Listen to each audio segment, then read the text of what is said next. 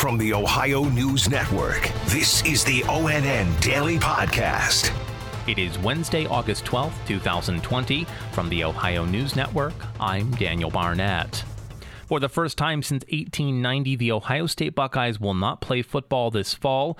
Dom Tiberi says school officials are working hard to make sure they play in the spring. Ohio State Athletic Director Gene Smith says he and incoming President Kristina Johnson, they were on the same page. They wanted to play later in the fall, but he says the medical experts did not agree. So I'm disappointed we had to make this decision as early as we did. I, I respect um, uh, our medical people. I respect uh, the guidance of our leadership, and uh, we'll move forward. So we'll try and deal with it from here. I'm Dom Tiberi reporting. Ohio State head football coach Ryan Day is reacting to the news that the fall football season has been postponed for all of the Big Ten Conference. More from Tracy Townsend. Day says the first day was difficult after the team found out, but that they're really trying to move forward. He says the players say they need some answers. Oh, it's it's devastating, and you know there's this time of, of mourning, but but we're focused on this of getting this season uh, in the spring or win- winter or however you call it going uh, in January, so we have something to work towards and it, it is going to be very, very difficult. You know, this whole year has been difficult, but you know, we're going to stick together and, and, and work through it. Coach Day says the players are feeling a lot of emotions right now, but that the team is hard at work putting together a plan so they can, in fact, move forward. I'm Tracy Townsend. Angela Reigard was on the Ohio State campus yesterday and has this reaction. The news spread quickly across Ohio State's campus. It's it's definitely going to be a downer for sure, but I understand where they're coming from. Uh, it's rather be safe than sorry. We heard that a lot. Rather people not get sick than uh, just lose a year on some football, you know? Lisa Janella certainly knows it. She's a doctor. I just don't see how they can reasonably be in that close contact, breathing hard, and be, you know, be safe. Reporting in Columbus, Angela Reigard. During his coronavirus press briefing yesterday, Governor Mike DeWine took a closer look at how schools are returning to the classroom or to online learning this fall. Bryant Somerville explains. DeWine says the majority of school districts plan on going back to school. 325 districts, or about 590,000 students, look to be in school full time this fall. 55 districts, or about 398,000 students, will begin the year doing remote learning. And 154 districts districts, roughly 380,000 students, will be both online and in person. Governor Mike DeWine painted a clearer picture Tuesday concerning back to school. I have every confidence that they're going to do everything that they can uh, and have taken every precaution they can to keep your children or your grandchildren safe. Perhaps the biggest question right now what about fall extracurricular activities? Governor DeWine saying a decision should be coming shortly, but it's an equation that has many variables, like what are students doing outside of their activities? In Columbus, Bryant Somerville. With just 83 days to go until the presidential election, Ohio Secretary of State Frank LaRose held a press conference this morning to dispel some of the false information concerning the November ballot. Kevin Landers has the details. Now, according to Frank LaRose, he said the election will be held November 3rd, regardless of the pandemic. That date, he says, cannot be moved. He said Ohio's election machines are known across the country as some of the most safe. And despite what President Trump has said regarding fears about mail in voting, the Secretary of State says those concerns do not exist here.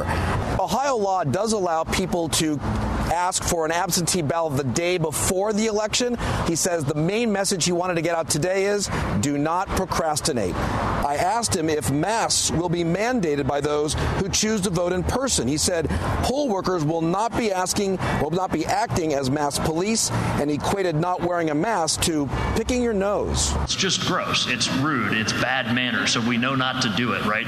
Walking into a polling place without wearing a mask is rude. It's bad manners. You should not be doing it. Um, and uh, but if you choose to, well, then we're going to let you cast your ballot and send you on your way. From the State House, Kevin Landers. The Columbus Blue Jackets played a record setting match against the Tampa Bay Lightning in game one of their best of seven series yesterday in the postseason. Dave Holmes has more with Blue Jackets defenseman Seth Jones. This turns into history on ice. The game is tied after regulation, so we go to overtime, then double overtime, then triple overtime, then quadruple overtime, then quintuple overtime. Five OTs. Finally, the Tampa Bay Lightning score the game winner. It's the fourth longest game in NHL NHL history, and the Jackets lose a heartbreaker three to two. Everyone played a lot of minutes. I'm sure everyone on our team played a record amount of minutes, personal record, and obviously we'll take care of our bodies tomorrow and uh, be ready for game two. I'm Dave Holmes. Democratic presidential nominee Joe Biden announced yesterday that California Senator Kamala Harris will be his pick for vice president. Yolanda Harris has the reaction from those here in Ohio. Biden sent out this tweet about his pick saying simply, Let's go win this, Kamala Harris. Meanwhile, the senator tweeted, quote, Joe Biden can unify the American people because he has spent his life fighting for us. And as president, he will build an America that lives up to our ideals. Ohio's Democratic Senator Sherrod Brown also commented, saying, quote, Senator Harris will be a strong partner to Joe Biden and she will be a role model for young girls everywhere. Republican Senator Rob Portman has not commented. Ohio Democratic Congresswoman Joyce Beatty was effusive in her praise of Senator Harris as the pick. I can tell you I am so proud and so honored that I will be able to say to my grandchildren so they can say to their children that in 2020 we had a black woman to become the candidate to be vice president of these United States of America. And Ohio Republican Congressman Jim Jordan had this to say, quote, "The last thing we need is for our country to be any more like San Francisco." I'm Yolanda Harris. The latest capital murder trial of a man accused of killing nine people in two separate arson fires has been delayed until January. Pete Scalia has the latest. Stanley Ford had gone on trial in February, but it was soon halted by the coronavirus pandemic, and the judge eventually declared a mistrial in June. A pretrial hearing was then scheduled for this month, but that will now start January 19th. The Akron residents accused of killing two people in 2016 and seven people, including five children, in 2017. Prosecutors say he set the fires over disputes with his neighbors. Ford maintains his innocence. I'm Pete Scalia. And a woman who intentionally drove into the path of a semi on an interstate in northeast Ohio, killing her 10 year old daughter and severely injuring her 6 year old son, has been sentenced to 18 years to life in prison. ONN's Dave James reports. 38 year old Kia Ferguson will also have her driver's license suspended for life under the imposed sentence. The South Euclid woman had pleaded guilty in June to murder and attempted murder charges. The crash on Interstate 90 westbound in Mentor occurred in January of last year. Ferguson's attorneys have said her mental wellness began to decrease in the months before the crash. Dave James, ONN News. Special thanks to our affiliate station WBNS TV in Columbus for their contributions to today's newscast.